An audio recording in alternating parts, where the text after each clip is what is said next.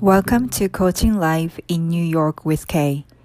ニューヨークからお届けするコーチングライブポッドキャスト番組へようこそ私が番組ホストのコーチ K です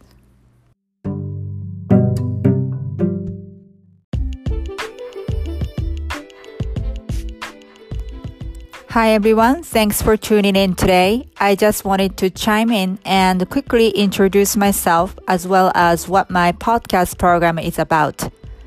はい、皆さん、本日もチャンネルを合わせていただきましてありがとうございます。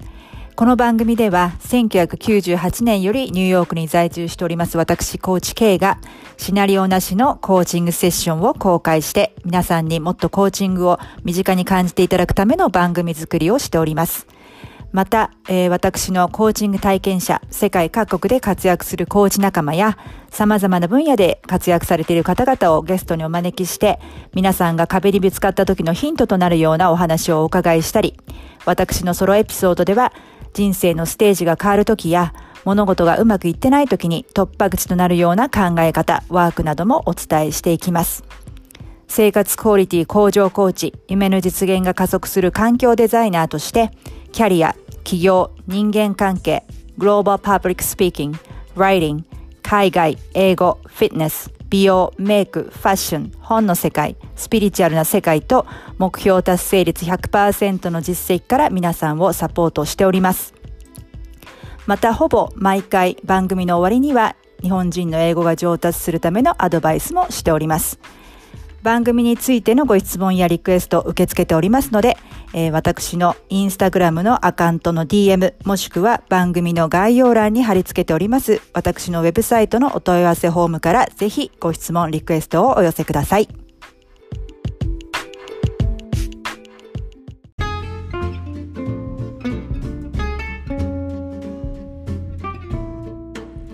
Hi everyone, welcome back to my podcast, Coaching Live in New York with Kay. Today we are going to name a pleasant pattern in Kozue's relationship environment in a metaphorical way in contrast to her power pattern so that she can really see how far or how close her inner circle relationship environment is to her power pattern, which is ultimately who she wants to become. We will also find out her relation in her relationship environment. The more you zap your relation, the more you become who you want to become. はい、皆さん、こんにちは。えー、今日は、えー、小杉さんとのコーチングセッション2の後半戦となります。えーまあ、先週から、えー、小杉さんの、えー、人間関係の環境デザインを、えー、スキャンをしてから始めたわけなんですけれども、えー、っと、後半戦はですね、えー、そのプレゼントパターンをネーミングしてもらいます。パワーパターン、小杉さんの作ってもらいましたよね。その小杉さんのパワーパターンと、えー、現在の小杉さんの人間関係ですね。イナーサークル、えー、近しい、てか毎日、えー、顔合わせて接している人たち、えー、との関係を、えー、ネーミングしてもらうんですね。これはなぜ行うかというとそれを行うことによって梢さん自身のなりたい自分のパワーパターンとその人の一人一人のイナーサークルにいる人たちの人間人間関係のその人たちの、えー、現在のパターンをコントラスト比較して、えー、見ることによってどれだけその人たちが梢さん自身のパワーパターンとかけ離れているのかそれともものすごく近いのかっていうことが分かるからなんですね。まあ、比喩的にあのいろいろ、えー、その比較がわかるようにわざとつけてもらうことによってそれが顕著になってきます、えー、そうそういうことによってねその一番近くにいる人間関係人間が、えー、自分のパワーパターンから離れていた場合っていうのはこれは非常にマイナスな影響を受けるわけなんですよね。なのでそれをちょっと探索していきます、えー、そして、えー、小杉さんの人間関係の中でなぜどこか小杉さんが我慢しているところはないのか。えー、また梢さんにとってその人間関係っていうので、えー、まあ、実験していること、えー、はないのかまたはまたしていないのであればそのパワーパターンにプレゼントパターンから、え近づけるためにはどのような実験ができるのかえ、ですよね。でその人間関係の中で我慢していることっていうのはやっぱりザッピングって言いますけれども、えー、どんどん取り除いていくっていうことが、えー、小さんの、えー、なりたい自分になれる環境に近づいていくデザインのキーとなっていきます。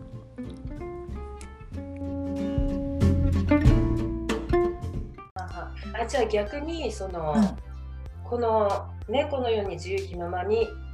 に関して点数が低い人のことを考えた方がやりやすいって感じですか、あ、うん、あのー、いやいや、あのー、これはその人を一人一人スキャンしてるので、今のやってもらいたいのは Y さんについて。はいはいはいはい。うん、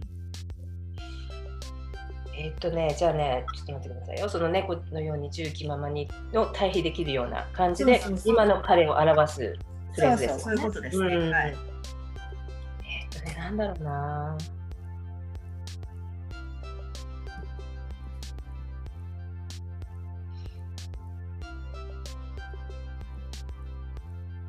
ああ。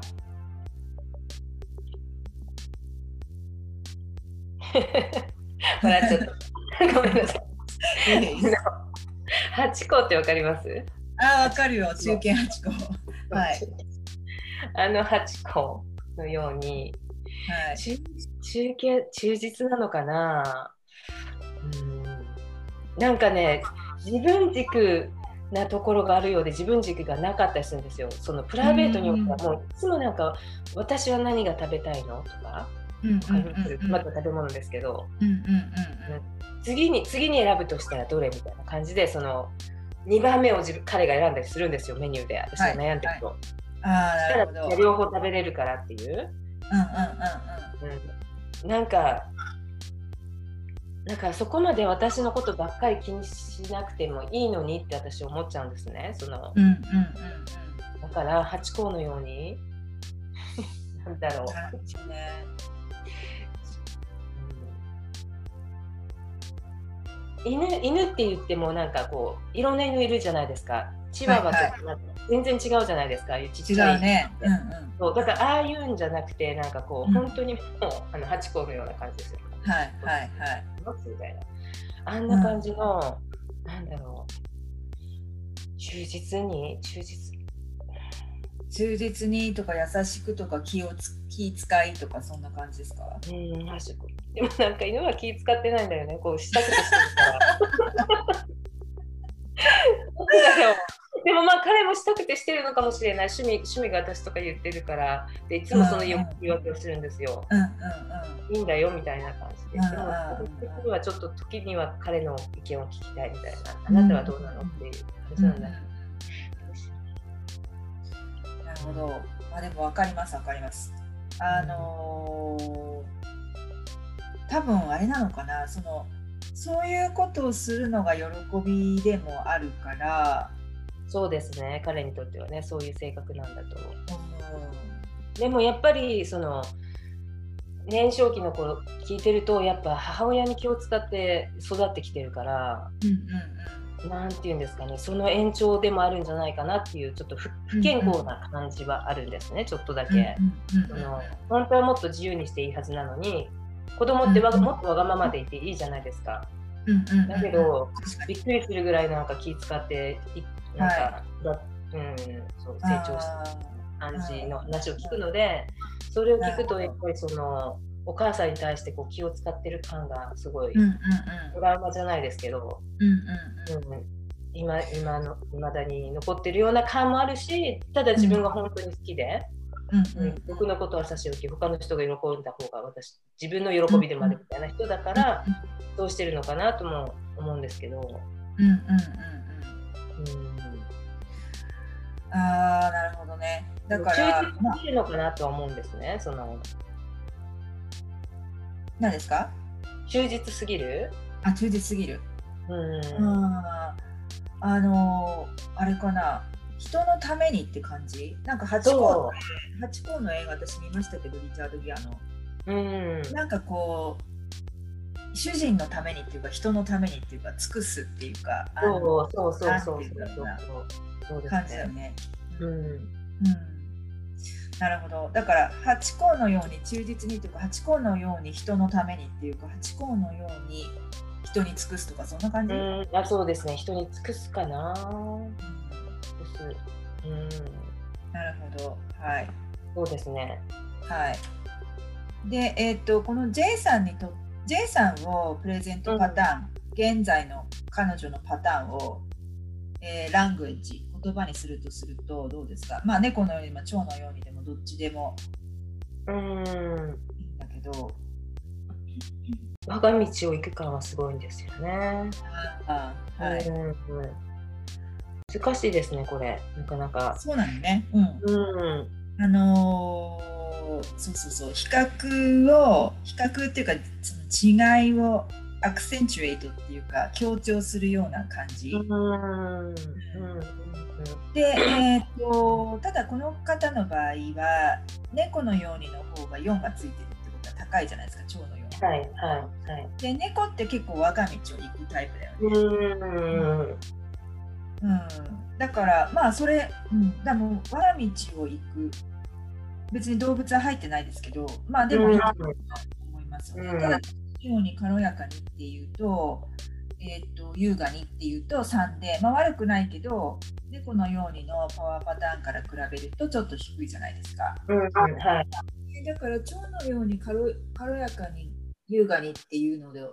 えた場合 J さんの場合はプレゼントパターンって現在のパターンってどういう感じでますね？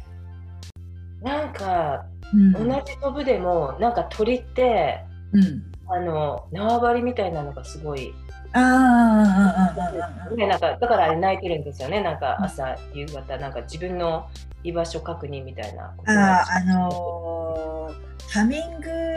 あれ違うハミングバードだったかな。なんか綺麗な色のハミングバードでしたっけ？ハミングバード結構綺麗な音ですよね。あれすごいアグレッシブらしいですよ縄張りで関しては。あー。なんかそっかなと思ってあの蝶って別になんかなさそうじゃないですか。適当にその辺に飛んでるみたいな、うん、そう蜜があるとこ行くよみたいなね。ね、そうもうとりあえずそうシンプルな感じ。うん。だけど結構彼女はあの鳥パターンかな。同じ飛ぶでもあ結構うん。ーこう縄張り意識は高いのかな、はい、あそうだよね、そのパーソナルスペースをきちっとして。あなるほど。はい。そっか、じゃあそうだね、鳥のようにというか、ハビングバード、白鳥のようにっていう感じで、で、えっと、じゃあ軽やかに優雅にっていうのの対比だと、どんな言葉かな。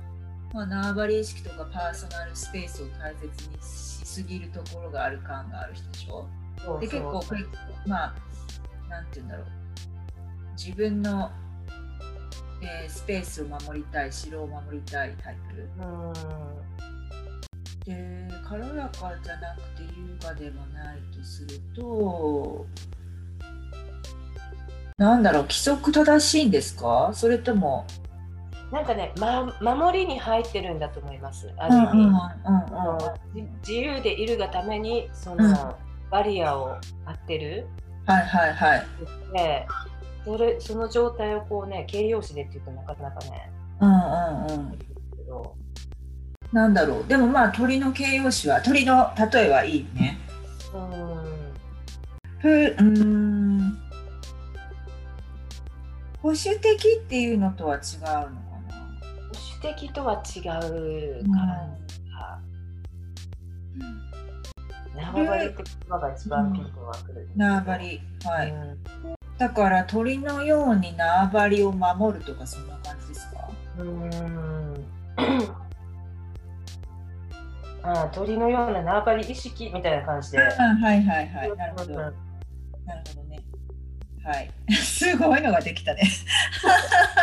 J さん。本当に正もうちょ解っと一つのあの、ね、一つのなんだろう。J さんもびっくりみたことから、はい。はいうん、でもまあ分かりやすくするという意味でうんあのいいと思いますよ。はい。うん、で、えっ、と、あと、えー、どうしようかな、これ次回でもいいんですが、えーっとね、で、今、その、えー、プレゼントパターン名前を作ってもらって、はい、うんこの2人でね2人だけだとまだちょっと分かりにくいかもしれないし、まあ、A さんもあの自分でやってもらってみてもいいし、もっと他にも思いつけば5人ぐらいまでやってもらってもいいんだけどそれをやってもらって時にあの自分はどういう人に囲まれているのかっていう特にそのプレゼントパターンとパワーパターンとの点数自分と自分のパワーパターンとの点数の比較でそのパターンっていうのが見えてくると思うんですよね。うん、でそれが分かったらあのちょっと次回に報告してほしいんですけれども、はい、うん、なんかそのあこういうことかっていうパターンが見えてきたらあの教えてください。うん、でえっ、とでこの後にそのトリレーションっていうかその何かこうあのちょっとだけ2人に関して挙げてもらいましたけど、うん、えー、そのなんとなくその梢さんがそのなりたい自分そのパワーパターンに近づく、えー、ところでの、えー、なんかブロックじゃないけどちょっと我慢してる部分とかあのちょっとエネルギーが消耗しちゃう部分が2人との関係にあった場合にそれを、あの identify っていうか見つけてあのもらって、はい、でえっ、ー、とその何て言うんだろうなその見つけてもらってじゃあそれを取り除くっていうあの、うん、なんかプロセスだけだと多分それあのさっきも言ったけどその環境ってそのパターンがあって繰り返すんですよね。リカーリングなんですよ。なのでそのソースと、えー、もしかしてそういうことを許しちゃってるアラウしちゃってる自分に何かこう得があって無意識にもあのベネフィットがあってその状態をそのままにしちゃってるとか例えばこうあの本当はこういうことはっきり言いたいんだけどなんかこう関係が悪くなりそうだからまあいいやってしちゃってるとかね、うん、なんかそういうことをちゃんと明確にしてからじゃあそれを変えていきましょうっていうエクササイズをするんだけれども、はい、そのさっき、えっと、なんだっけ、挙げてもらった、えっと、例えば、えっと、Y さんとだったら、まあ、ちょっとその、えーまあ、か家庭環境っていうか、まあ、そういう育ってきたところの違いとかもあるのかもしれないけどその感覚的なもの金銭感覚、経済的な感覚にしろ時間的な感覚にしろ、はい、そのなんかこう物事を進めていくペースとかそういうもの、うん、うん、でえっ、ー、とで J さんに限ってはそういったなんかこうパーソナルスペースっていうのもすごいきっちりしていてやっぱり関係を崩したくないから、はい、気使ったりとか、まあ、あとは他の人の反応とかも見えちゃうからなんとなくこう見ててヒヤヒヤするところとかがトリレーションなんですよね。うん。はい、でそれを考えた時に、えーと、今までじゃあそれを、えー、そのままにしてななんでそもそもそうななんだろうそういう、えー、ことを、えー、そういう状態になっているのかっていうこと。うんえー、でそれで考えた時に例えば Y さんとのそのえー、 toleration 我慢していることに関しては、はい、どうですか？今までそれをあの話し合ったことがあるとかあのまあ agree to disagree になってるのかそれともまあこういうことは別に大したことじゃないからまあいいかってなってるのか？うん、これ彼に関しては結構私、うん、あのはっきり言ってるんで、うん、うんうん、毎回、まあ、一応彼にその確認ですよね。あなたはこう思ってるんだよね、うん、こういう風な感じなんだよねって、いう感じではあるんですけど、うん、最近ですかね、そのやっぱりお金のこともうちょっと頑張っていかなきゃいけないんじゃないっていう感じになった時に、うん、一応なんか私があのおお膳立てをするじゃないですけどそのそれこそまあ環境づくりですよね。その本、うんうん、本をこうそのお金に関するちょっとしたこう本をこう集めてここ,、はい、ここを読むとすごい役立つよみたいな感じで、はいはい、これ読んでって本私でも読まないんでもう本当にあのしおりとか入れてこの部分だけは読んどいてみたいな感じでやると、まあ、いやいやいやではないですけど、まあまあ、ちょっと重い腰を上げながら読んでくれるみたいな感じで、はいはいそしたらじゃあこうしていこうかみたいなちょっとした妥協案みたいなのが出てきてるかなっていうのはあります。なるほど、はい。残業に関してももっとまあひどかったんでまだ改善されてはいる方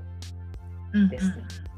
ただやっぱり彼もやっぱりねそのある程度の年齢になってきてその自分が頭でここんなにやりたいあんなにやりたいってやつと多分体力がマッチングしてないというか なんかそういう現実もあるような気がするんですよ。はいはいはい。多分体力とかもうちょっとあれば、はい、多分もうちょっといけるんじゃないっていう。うんもうやっぱりその無理するのは良くないよねっていうそのなんでしょうねわからないんだと思いますその現が。うん、うん、なので一応はパターン的にはまあ話をして妥協案を見つけるみたいな感じではありますね。そこに梢さんのなんかあのフラストレーションはあります？いや私もそのねあのいくら夫婦だからといってその、私だけのやり方を押し付けても、彼がハッピーじゃないとね、その私もハッピーじゃないっていうのが分かっているので、押し付けすぎてもいけないんだろうなっていうのはあるので、私の中で、うん、ただもうちょっとこう自由にできないかなっていうフラストレーションは、まあでもそれは別に彼に対してというかこの状況に関してですよねその、うん、うん、状況に関してのフラストレーションはまだありますね。うん、うん、なるほど。はい。わかりました。で、えっ、ー、と、J さんに関しては、何かあります、はい、そういった、なんだろうな。うん。いや私はただ自分がこう観察して彼女が他の人に話しているのを聞いて、えもしかして私がこれやる時も気になってた？って言った？らうんみたいな感じちょっとあの なんか気まずそうな感じでうんって言ってたんですよ。そうなんだみたいな、えー、あれダメだったんだみたいな感じで、うん、だんだんだんだんその1ヶ月間の中で一緒に働いていく1ヶ月間の中で、うん、あちなみにその人私前の図書館でちょっとだけ一緒に働いてた時期があったんですね。はいはい。距離はすごいあったんですけど、うん、まあ、同じ図書館のな何関係者っていうことで、うんうんうん、あのなんとなくは知ってたんですけどどういう人かとか全然知らなくて、はい。はい、だからこうまあフレンドリーな感じでは始まったんですよ。初対面ではなかったんで、はい、だけれどもこうこうしっかり一緒に働くっていうのは初めてだったんでいろいろ観察をしてたんですね。うん。うん、ただなんとなくあの普段の会話からでもミニマリストではないかっていう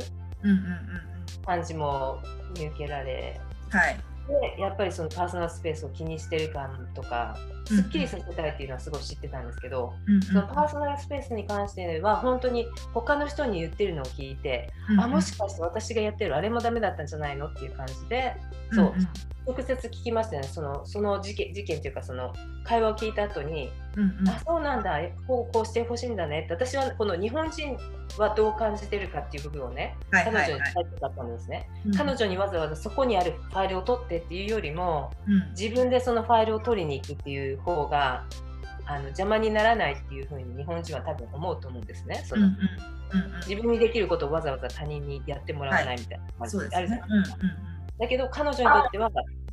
その自分のスペースに入ってこられるそのファイルを取るがためにの方が失礼じゃないっていう考えだったんですね。なるほど。だから私はその日本人的な考えはこうなこういうふうに思ってこうやってるんだと思うよって言うけどやっぱり彼女には理解できないみたいでいやこっちの方が失礼だよみたいな。私が彼女のスペースに行って勝手にあの引き出しとか開けてファイルとか取ったりすると思うとかって言うから、うん、いやそれはしないけど、でも私一応あなたはフロントにいるからそうなんじゃないかなと思ったんですけど、その分かります？従業員さんに渡すような書類とかがいろいろ持ってるところが彼女のスペースだから、はいはい人にとってはみんなのスペースっていう感じが結構あると思うんですねその、フロントがであるがために、うんうん、でもやっぱ彼女にとってはすごい大切だったみたいで、うん、うん、だから結構直接的に聞かないと答えはもらえないと思ったんで、はいはい、例えばこうこうこうしてた時気にしてたって言ったら気にしてたって言ったんで、まあ、はいはいはい、今後はしないようにするけど癖で勝手にやっちゃった時はちょっと言ってねって私も忘れてるだけかもしれないから、もう一回リマインダーしてねみたいな感じの会話はして、意見のことじゃないですけどでも彼女は私に対してはあなたはなんかワークシスターのようなものだからってその配置的にね私の仕事が彼女のちょっとササポートっていう部分もあるから、だからあなたに対してはちょっと違うんだけどねとはいうフォローはあったんですけど、そうなんだ。そうそうそう。あだけどこういちいち聞かなきゃいけないんだって思いながら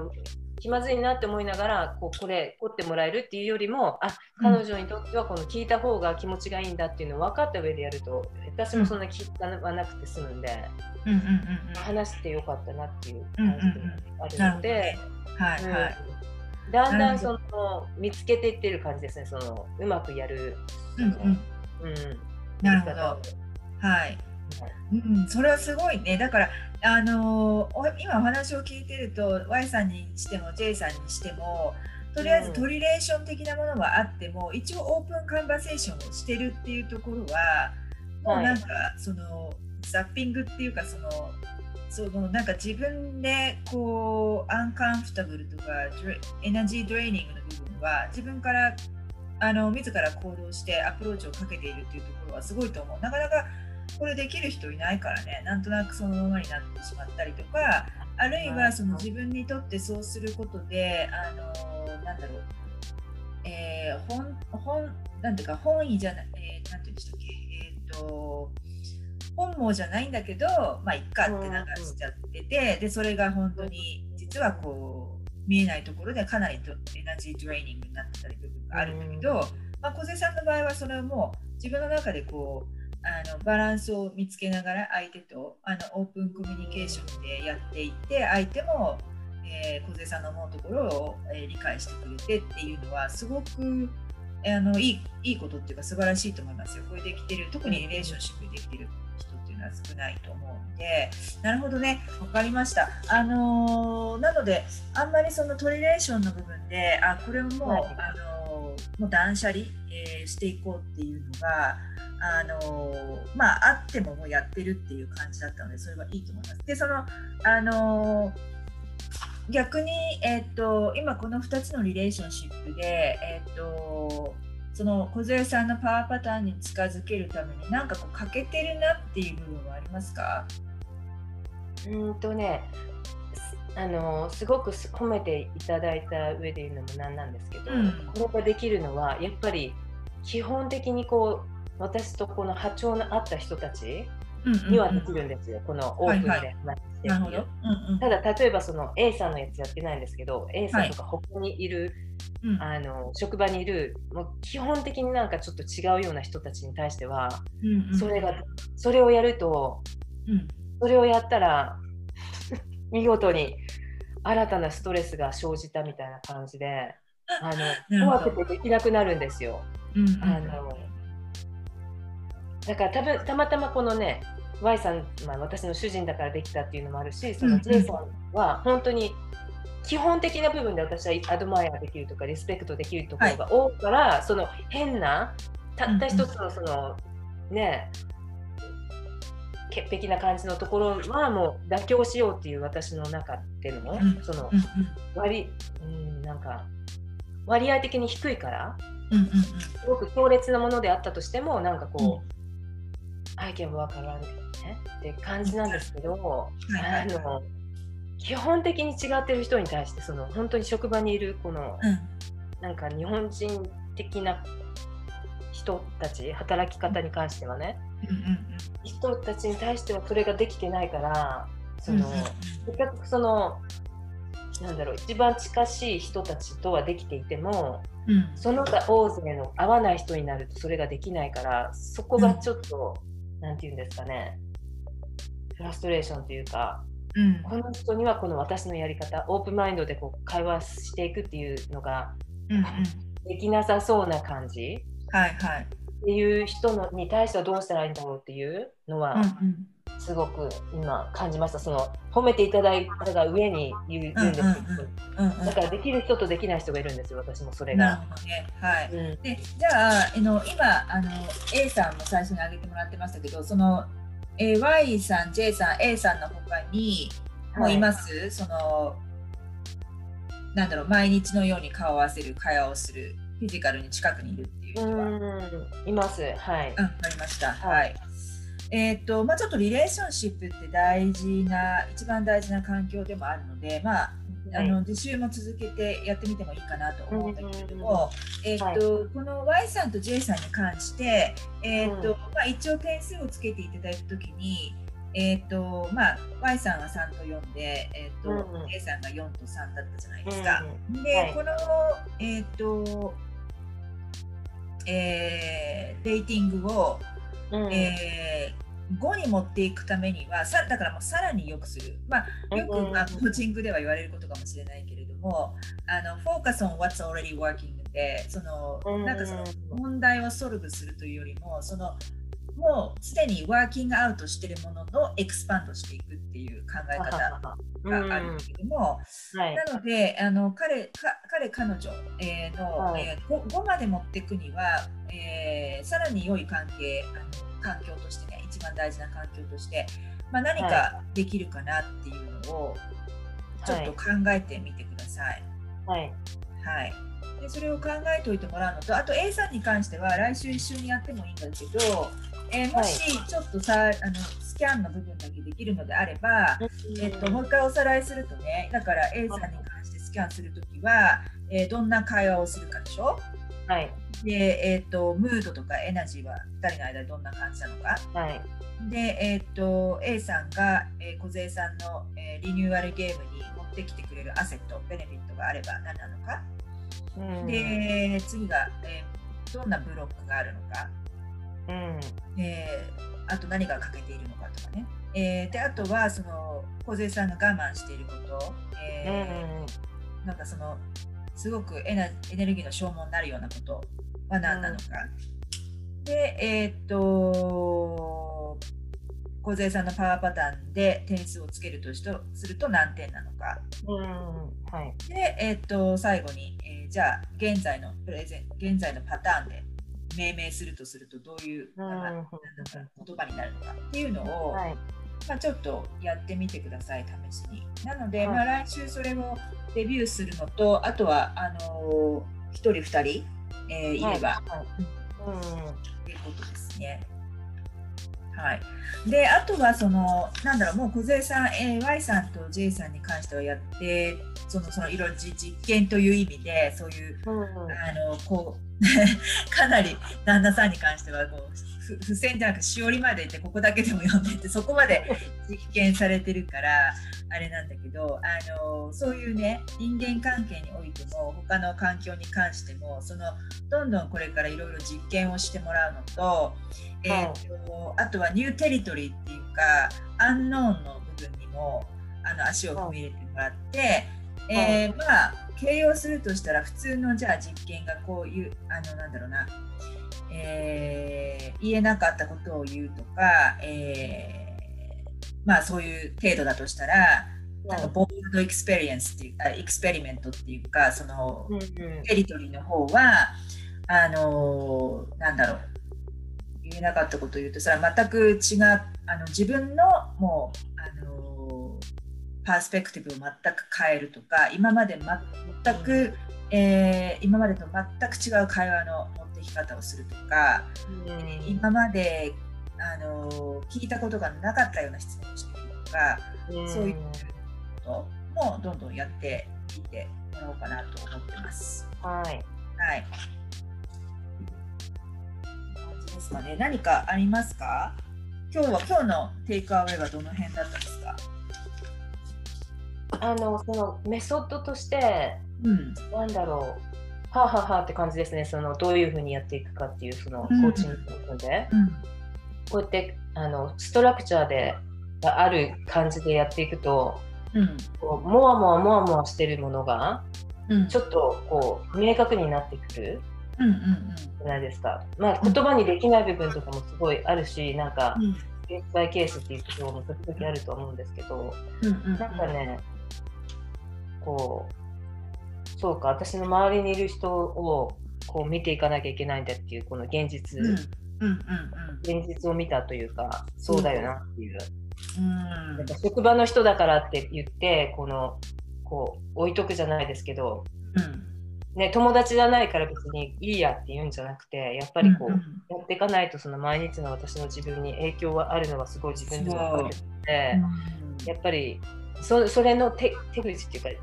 あのまずは何ができるのかって分かんなかったんで私も会わない人とどう、まあ、会わ会わないっていうのを自覚した以上のことはできなかったので、うんうんうん。うん、私のやり方でやるとその本当にもうもうなんか自爆みたいな感じだったんで 本当に本当にわあ話し話してダメな感じの人っているんだみたいな感じで。こうんうんうん。うんうんそうそう。そう。なのでこうやって私の中で何かができることっていうその私,、うん。私に何かができるんだったらじゃあこれをやればいいっていう何かこの、なんていうんですかね、うん、このメソッドがこの救いじゃないですけど私本当に今、うん。結構結構合わないんじゃないかなみたいな職場にいるので、そのうん。J 本当に J さんがいてよかったみたいな感じなんですよそうだね。うん。うん J さん以外の人たちが大変なんで、なんか、はいはいはいはい。すごくうんうん、すごく必要な、はい。うんうんうんこれ私もすごいねにすごい人数ありました自分で。このメソッド習った時に。でこれはこれまあ黒あのイナーサークルじゃないですか自分の。えーうん。それが自分の意思であり意思でなくてもう毎日一緒にいなきゃいないいいけない人。そしてまあまあ選んで一緒にいる人って。あって、もう結構な人数がいましたよ。そしたら結構いろんなことが分かりました。で、あとはこの後に、えー、とネットワークっていうエンバラメントもやっていくんですけど、それはもうちょっと、えーイナーサークルよりもアウター、ちょっとなんかもうちょっと外側の、えー人たち、そんなにまあ頻繁に会わないんだけど、たまに会う友達とか、えーなんかそのソソーシャルで、あのまあ、あのどうなんだろう、えーなんか全員大勢で集まるときにはいつも顔合わせる人とか、なんかそんな感じ、えーもうやっていきたいと思うんで、そうそう、いろんなことわかりますよ。でね、私これすごいシンクロだったんだけど、今日たまたま、えーとはい。聞いていたある人の動画でも、なんかそういう、まあ、スピリチュアル、まあ、自己啓発とか、まあ、スピリチュアル系の人なんだけど、はい。あのーやっぱりなんかねあなんかまさに今日私が梢さんとやろうとしてくれしてることと同じじゃんと思ったんだけど別にその人コーチでもなんでもないんだけど、なんかその自分のに周りにいる人間関係で自分で選べその人が言うのはね選べるものであってその人も言ってたら紙に書いてみてください、自分の周りにいる人と一言表すとしたらどうなのかと。で彼女の場合はもう人生を面白がってる楽しんじゃってる人たちっていうのは一言で求められるんだって彼女の周りにいる人たちっていうのは。ねうんだからあなんかこれ私今日やることしてくることなんだからシンクロとか思ったんだけど言語化してみるとすごい明らかになってくるんだよね。自分がどういう環境に置いててどういう影響を受けちゃっててそれが自分のパワーパターンとどのぐらいかけ離れているのか近いのか、うん。うん。すごく影響されるのでそうそうそう、うん。うん、はい。わかりました。じゃあえっともし、えーさっきも言ったけどその Y さんと J さんを、えーパワーパターンを5まで5までに、えー近づけるとしたら何ができるのかっていうもうちょっと何ができるのかっていうのを考えてもらうと、うんあとはい。A さんに関してはもし時間があれば今日やった、はい。あのプレゼントパターンを名付けるところまでちょっとやってみてください。あはい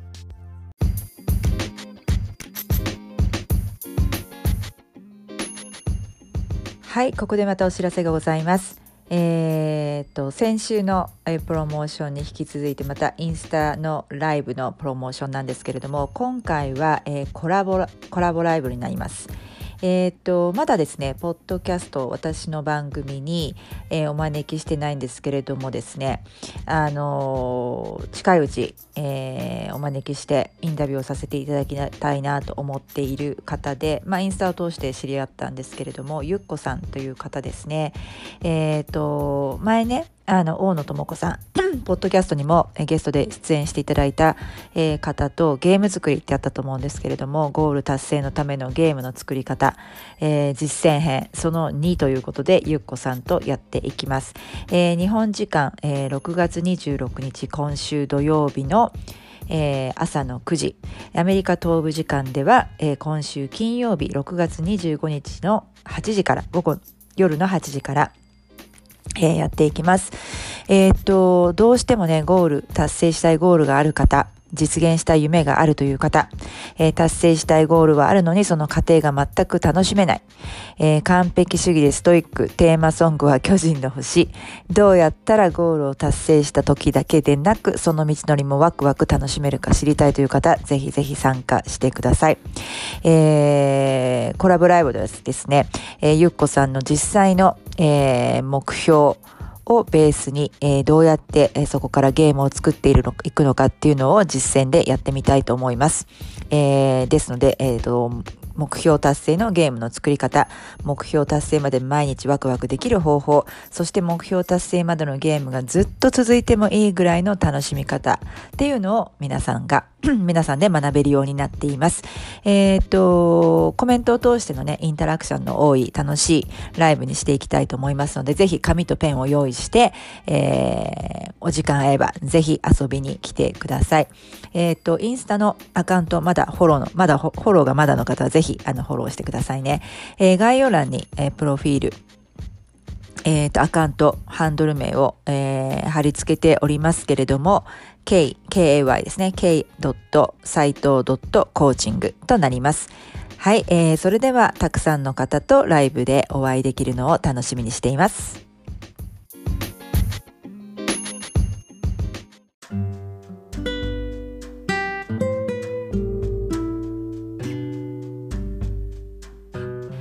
はい。ということで、今回のエピソードはいかがだったでしょうか、えー、もし共感していただけたり、えー、ためになった、または何か気づきがあったという方は、えー、ぜひ配信登録と、えー、高評価、レビューボタンを押してくださいね、えー。そしてお友達にもシェアしていただけると嬉しいです。えー、生活全般を相乗効果で一気に向上させたい方、特定のエリアの目標を必ず達成したい方、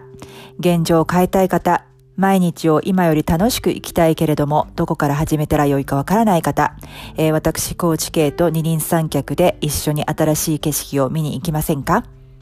えー、無料体験セッションのお申し込みは、えー、番組の概要欄に、えー、リンクを載せておりますので、えー、ぜひそちらをご覧ください。えー、そして今、えー、自分らしく生きる7つの秘訣の無料冊子もプレゼントしております。えー、そちらも合わせて、えー、番組の概要欄をご覧ください。えー、それではまた、ポッドキャストでお会いいたしましょう。コーチ K でした。Thank you so much for stopping by and sticking to the end of the show today. I hope you really enjoyed today's episode and come back and see me again in another episode. I can't wait to see you then. Bye.